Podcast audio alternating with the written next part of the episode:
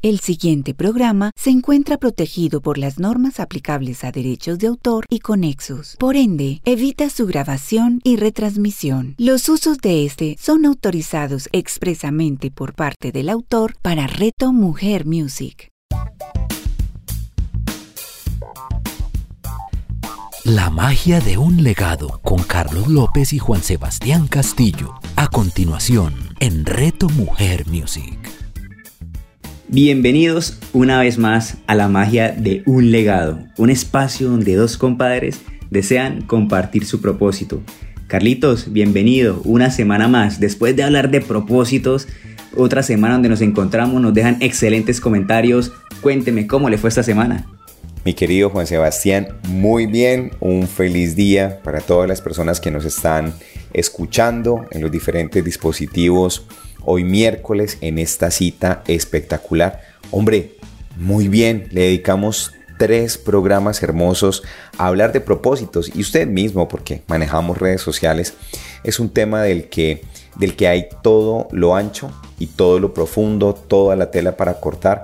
Sencillamente lo que nosotros hicimos en este ejercicio fue hacer algo muy bonito, es tomar lo que nosotros hemos venido adquiriendo como experiencias propias y de terceros y dejar un legado. Eso es lo que hemos querido.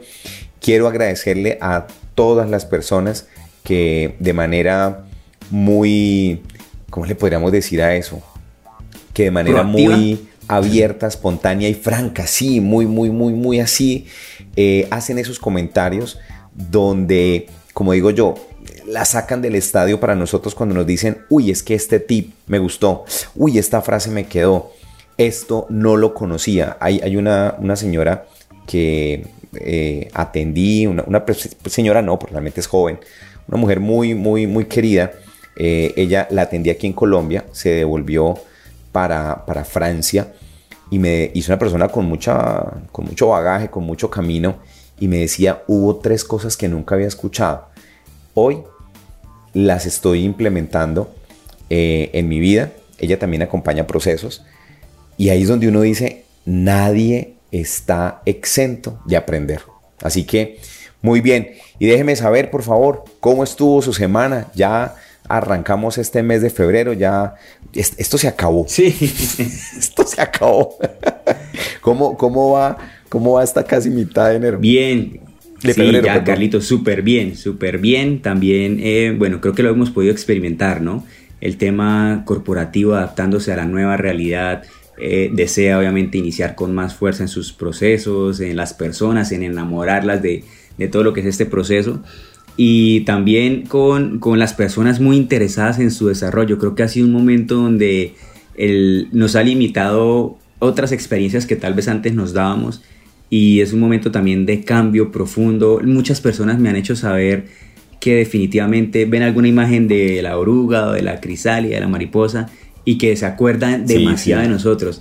Y sobre todo pasó algo muy chévere, que ya no es solamente que se acuerdan, sino que toman acción y dicen definitivamente ya quiero estar al otro lado. O sea, esto es un proceso transformador, quiero llegar al otro lado, quiero tener, experimentar otra realidad y de eso queremos hablarles precisamente el día de hoy, porque gracias a esos comentarios ya hablamos tres capítulos muy buenos donde entregamos excelente información acerca del propósito y de cómo empezar a vivir ese propósito, cómo encontrarlo, como propósito como objetivo y como propósito como, como objetivo de vida final.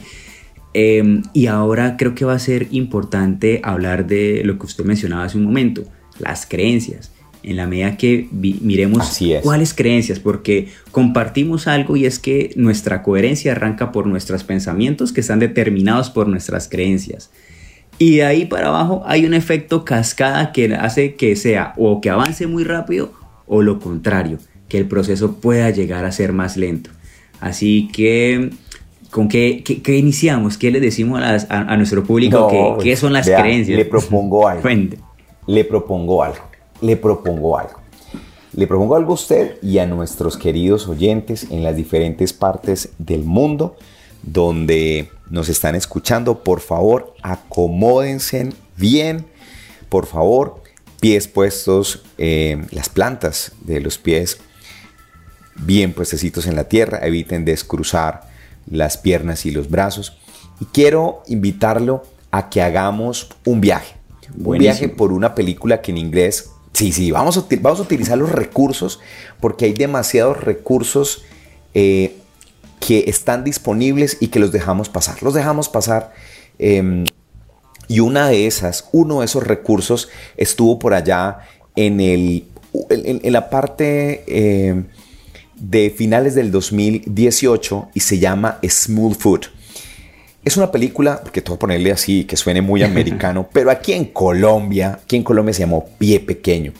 Una película que usted y yo vimos, una película que a mí realmente me impactó poderosamente, una película que fuimos a ver en familia, en esa época estaba Julieta, y son de esos títulos que hay que volver a ver. Es como ese buen libro, ese buen vino, esa buena compañía, ese buen atardecer, que hay que volver a repetir.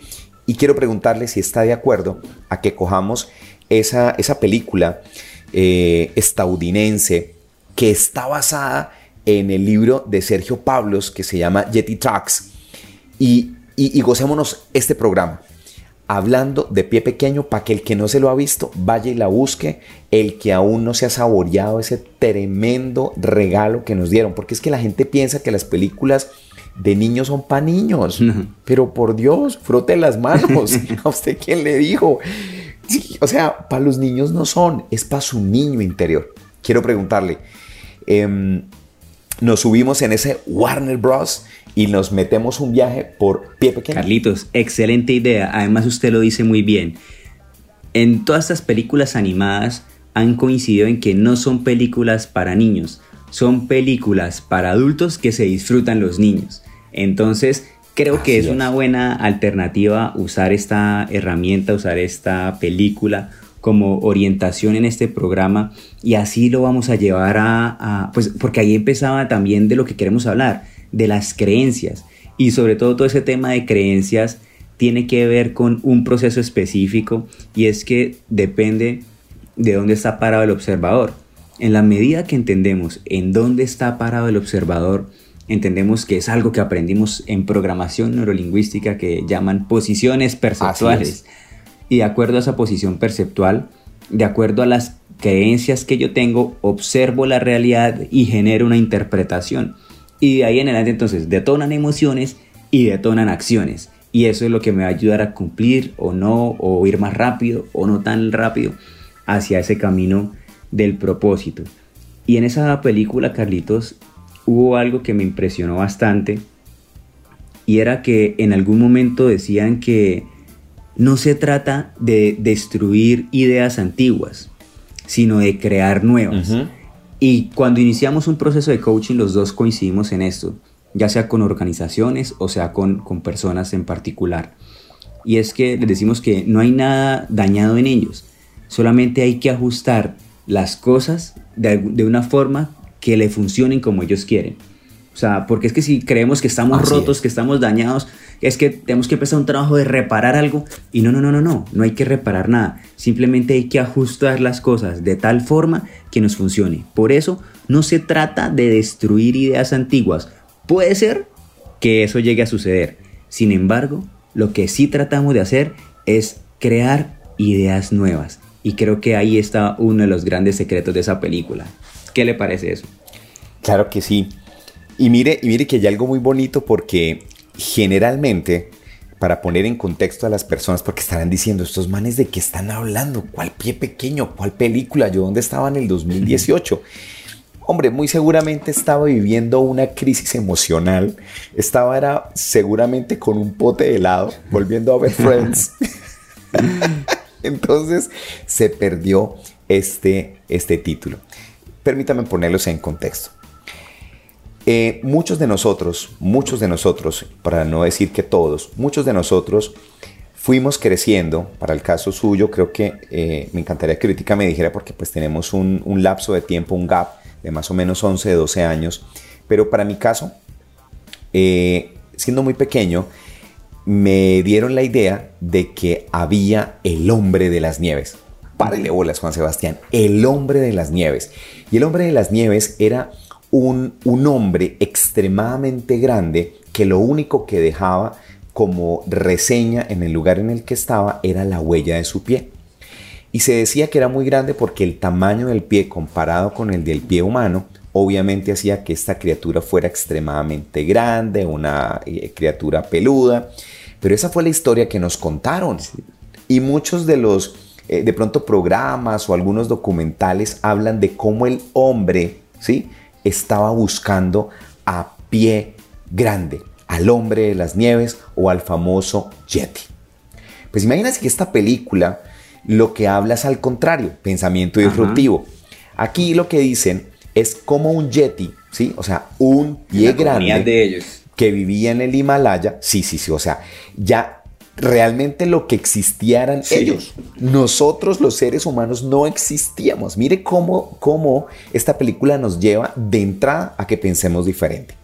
O sea, que había una serie de yetis que vivían en el Himalaya y se les tenía prohibido pasar eh, lo que comúnmente se llama la zona de nubes, porque hacia abajo era la perdición, era lo que en la época de Colón se decía que si uno llegaba al borde del mar, se iba y se caía. Y esas eran las creencias, así como a usted y a mí que nos enseñaron los tres reinos de la naturaleza, que hoy sabemos que no son tres, los tres estados de la materia, que hoy sabemos que no son tres, que el día tiene 24 horas, hoy sabemos que un día no tiene 24 horas, Hoy seguimos algunas personas creyendo que el año tiene 12 meses y sí, sí, sí, sí, tiene 12, pero si nos vamos a ir realmente a las matemáticas, nos vamos a dar cuenta que realmente el número no es 12, sino 13, que el mes más bacano de todos y que tiene mucho sentido es febrero, en este en el que estamos. O sea, hoy 10 de febrero estamos celebrando a febrero porque febrero realmente es un número como 28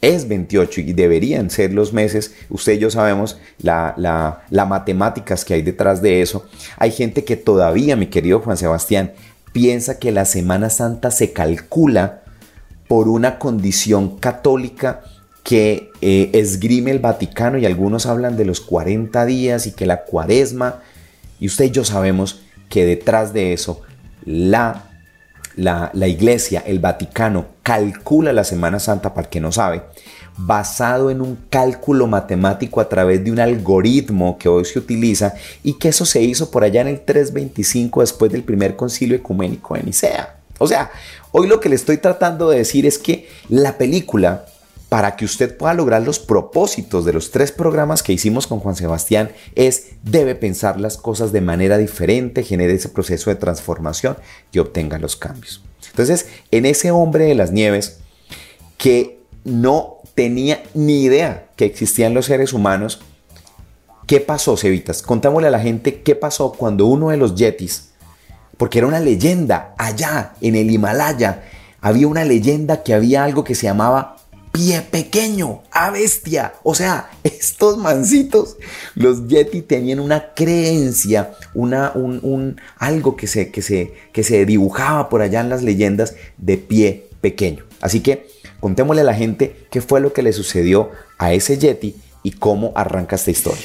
Así es, se va precisamente inconforme. Creo que la primera palabra es inconformidad. Él no estaba conforme con esas creencias, con esos límites que se estaban estableciendo.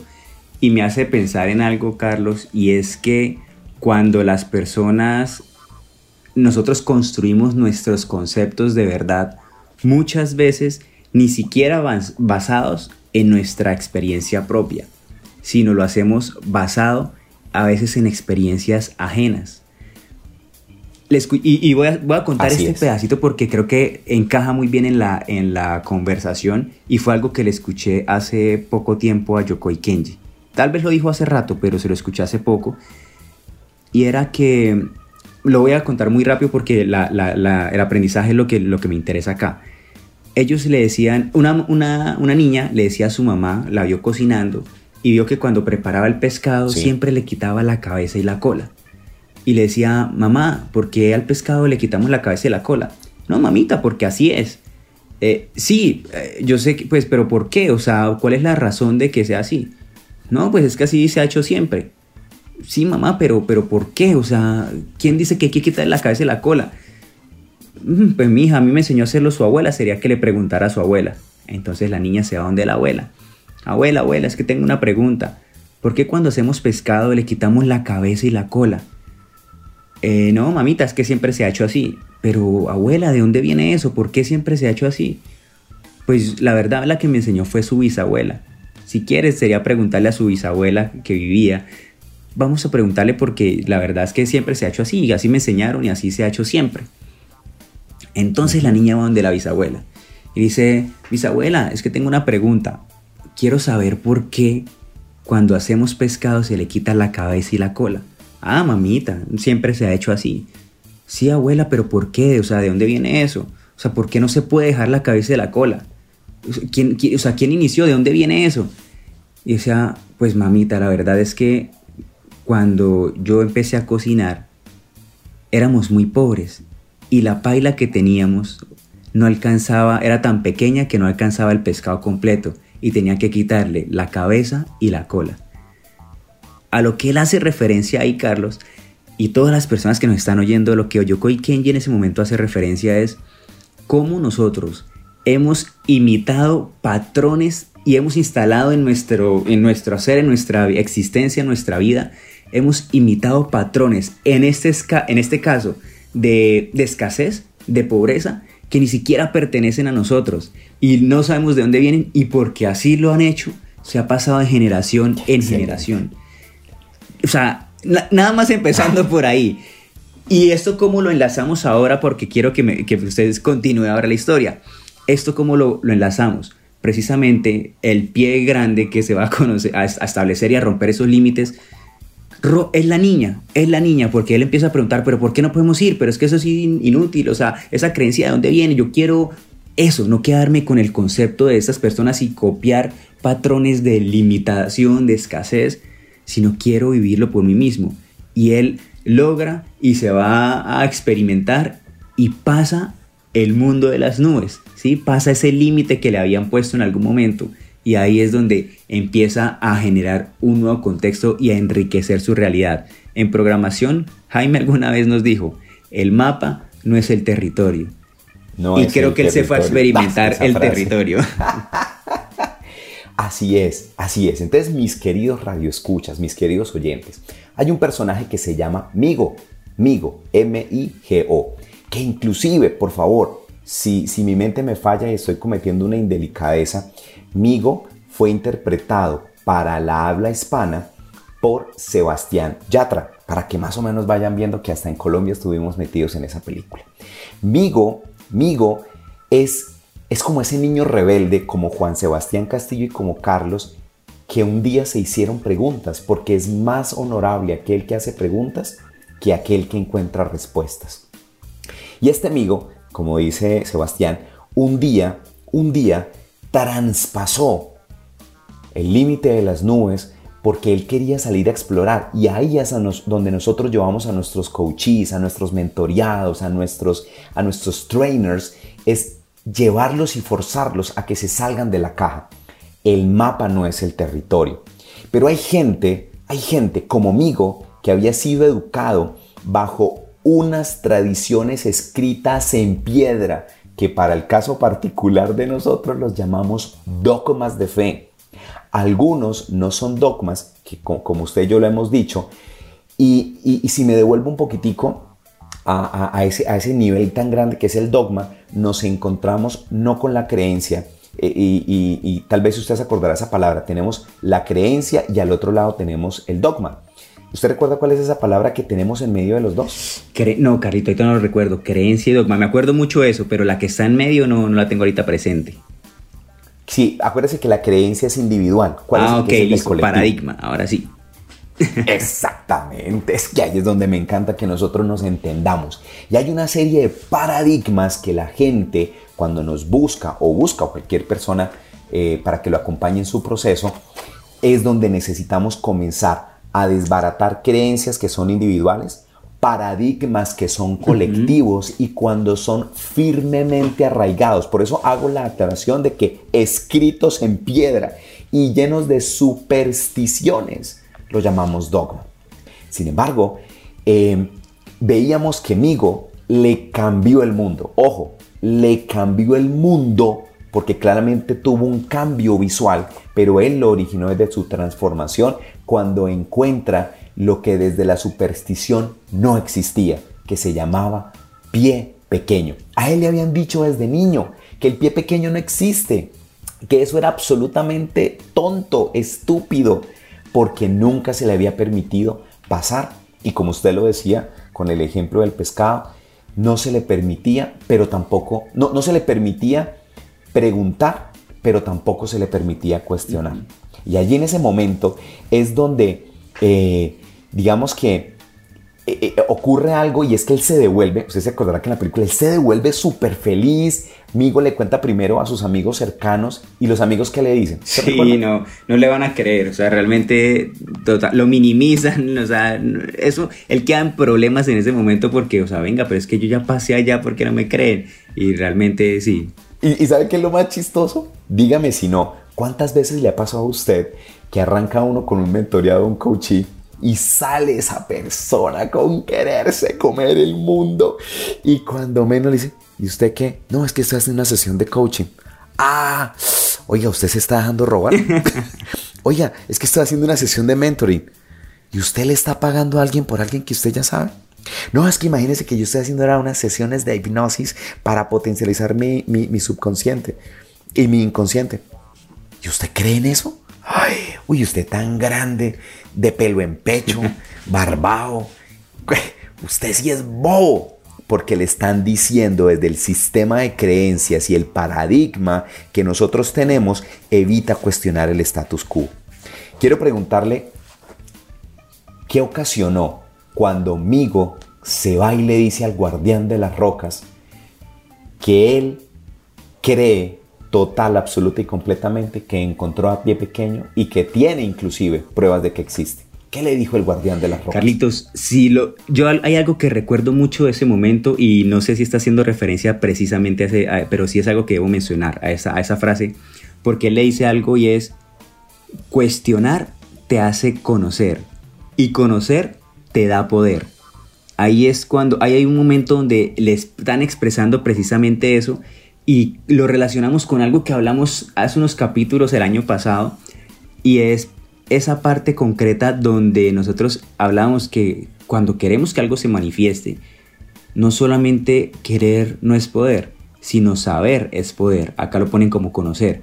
Pero en la medida que nosotros sabemos, ahí tenemos la capacidad de elegir, tenemos la información, sabemos que puede ocurrir. Y hay algo también muy importante. Cuando yo inicio un proceso les digo a las personas, si no cabe en tu mente, no cabrá en tu vida. Entonces, en la medida que nos permitimos cuestionar, rompemos. Alguien alguna vez me dijo, dude de lo imposible y tenga certeza de lo posible. O sea, si alguien ya lo hizo, diga, pues como yo también puedo. Pero de lo imposible, dude. O sea, ¿de verdad no se puede? ¿No habrá alguna forma? ¿Hay alguien que lo pudiera lograr? ¿Hay alguien que se ha acercado? Duden de lo imposible y certeza de lo posible. Y creo que eso nos puede ayudar mucho. Y, y esa frase la recuerdo mucho cuando se la dicen a él, porque le dicen, Cuestionar te hace conocer y conocer te da poder y ahí empieza a romper los esquemas y se empieza a meter pues en todo lo que es la aventura ya. Claro, y, miren, y miren que acá, porque la película luego avanza hacia las dos vías, porque el famoso pie pequeño, recordará usted que era un, como un periodista, sí, como un periodista donde el man que quería explorar el mundo sin querer queriendo termina, ¿sí? Termina viendo también a, pie grande donde su sistema de creencia le había enseñado que no existía. Entonces mire cómo se confrontan estos dos momentos y ojo lo que le voy a llevar, a la palabra que lo voy a llevar. Dígame si no es fabuloso, espectacular, extraordinario y magnífico cuando uno le dice a la persona que está acompañando, algo que le despierta la curiosidad. Dígame si eso no es lo que enciende la llama, ¿sí? La curiosidad. Venga, no me salga con el cuento que la curiosidad mató al ratón. No, no, no, no se metan esas creencias eh, bizantinas cuando nosotros podemos tener cosas poderosas. Entonces, ¿qué hacemos en una sesión de coaching, mentoring o, o terapia? Creamos creamos el espacio para que se encienda la llama de la curiosidad y esta persona comience, ojo, no a desbaratar, porque cuando vean la película, si no la han visto, se van a dar cuenta que este muchacho, eh, Migo, se tiene que enfrentar. Que eso fue lo más complejo. El guardián de las rocas lo sacó, lo botó en la aldea. Es más, le dijo que no podía hablar con nadie.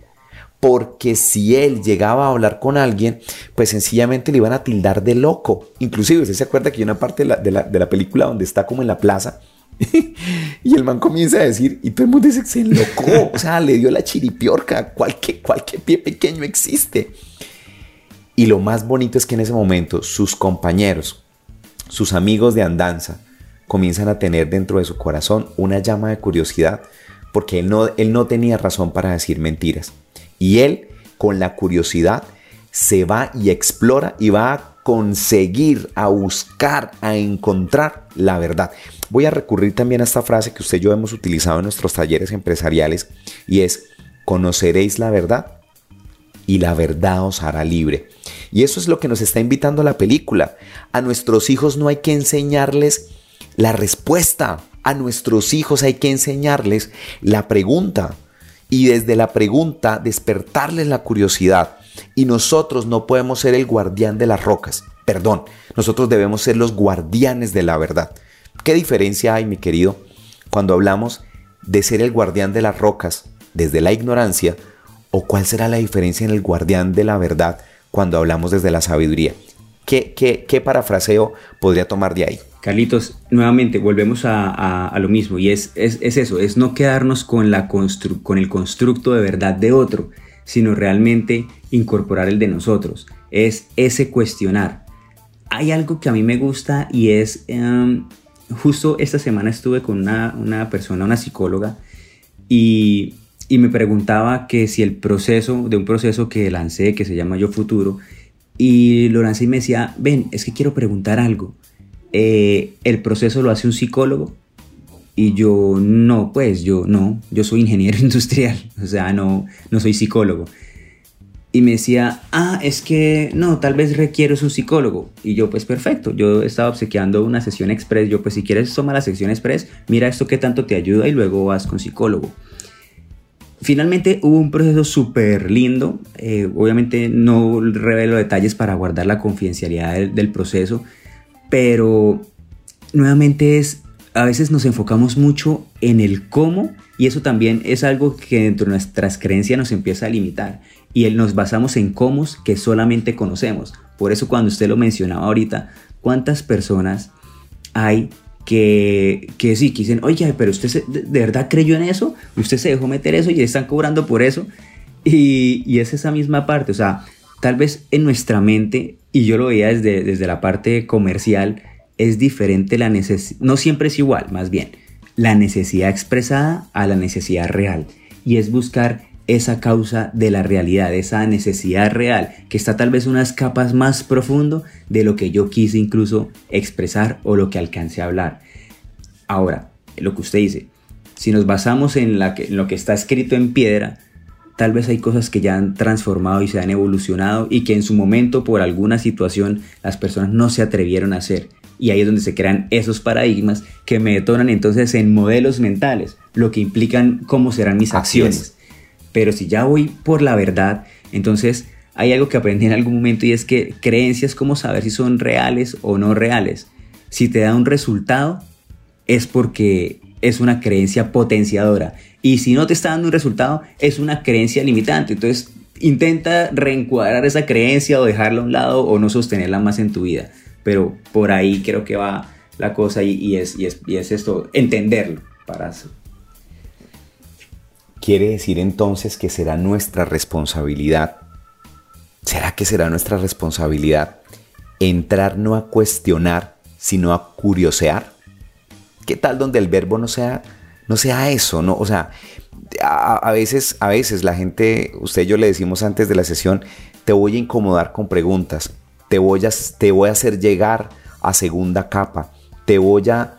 Eh, sí, no te la voy a poner fácil, porque sencillamente debemos llevar a esta persona, sacarlo del guardián de las rocas, donde supuestamente hay pecado. Imagínense a estas alturas del, del paseo, hay gente que todavía el pecado existe y que el error es malo y que por ende eh, estoy condenado al infierno. Venga, ¿por qué no más bien nos vamos al guardián de la sabiduría, que es desde el amor, y entendemos que todo lo que nos pasa es un proceso? Mire, este programa si quiero, creo que ya se dieron cuenta, esto va para otro capítulo. Así es. Esto va como ahora, esto es como ahora que la gente tiene otra vez sobre comidillas ahí. esto va como Betty la fea. Esto usted ya lo vio, pero es que usted dice, no, está muy bueno. Yo le propongo que arranquemos la otra semana, el otro miércoles, hagamos la profundización de lo que ocurrió conmigo, de lo que le ocurrió a Percy, a Percy Anderson, y vamos a llevar esto al siguiente nivel. Pero quiero dejarle a los que son papás, a los que son tíos, a los que tienen interacción con los niños, la siguiente frase. Y usted me ayuda a cerrar el programa. El guardián de las rocas, a veces somos los papás, a veces somos los tíos, a veces somos los abuelos, a veces somos las personas que estamos cuidando, los famosos cuidadores. ¿Para qué, por favor, les enseñamos a nuestros hijos a aceptar sin pensar? Mira esta. ¿Por qué les enseñamos a nuestros hijos a aceptar sin pensar? Y que esa información que ellos tienen eh, no se cuestione. O sea, no se pregunte por qué es así, no pregunte. Y allí es donde les estamos castrando la capacidad de transformación y que puedan ser ellos ese cambio que nosotros igualmente queremos. Pero venga, dejemos esa frase que sé tú el cambio que quieres ver en el... Sí, sí, sí, sí, sí. O sea, eso es válido y yo no lo voy a desmitificar. Pero para que hayan cambios tienen que haber transformaciones. Así que por favor, dejemos de ser el guardián de las rocas, lleguemos a nuestro corazón y activemos amigo y hagámonos esa pregunta. ¿Qué es esa verdad que ya no es verdad y que en vez de potencializar me está deteniendo? Quiero preguntarle, nos vamos y nos vemos el otro miércoles en esta segunda parte de Pie Pequeño. Carlitos, absolutamente. Vámonos, un programa más, creo que lo merece. Eh, nos ayudará a complementar y hacer un cierre de esta información para entender eso. ¿Cuántas veces hemos seguido patrones que no son de nosotros? Sí, que no nos corresponden. Simplemente que así nos enseñaron y nunca los cuestionamos y por eso no hemos salido de esa zona. Hay creencias que se pueden empezar a romper y ahorita creo que el mundo nos está invitando por todo lo que está sucediendo a no ser los mismos, a transformarnos, a incluso tener nuestros propios conceptos de verdad y adaptarnos a todo lo que viene. Entonces yo creo que sí se va para otro capítulo. Este fue un gran capítulo, muy buena información. Eh, vamos creo que con el acelerador a toda en esta segunda temporada. Y bueno, vámonos el otro miércoles entonces Encontrémonos nuevamente aquí a la misma hora, ya saben, 9 de la mañana con repetición 6 de la tarde en la magia de un legado y los esperamos para seguir con este proceso de creencias basados en, este, en la experiencia de pie pequeño. Nos vemos entonces en el siguiente programa de estos dos compadres que han decidido dejar un legado y que no les cuenten una historia. Nosotros la vamos a contar por nosotros. La magia de un legado con Carlos López y Juan Sebastián Castillo. Escúchalos todos los miércoles a las 9 de la mañana, con repetición a las 6 de la tarde, solo en Reto Mujer Music. Hola amigos de Reto Mujer Music. Tenemos un nuevo espacio para encontrarnos en Real Pro y conectarnos con los secretos para convertirnos en un verdadero profesional. Un gran abrazo para todos ustedes y recuerden algo bueno va a pasar. Real Pro con Luis Gabriel Cervantes. Escúchalo todos los jueves a las 9 de la mañana, con repetición a las 6 de la tarde, solo en Reto Mujer Music.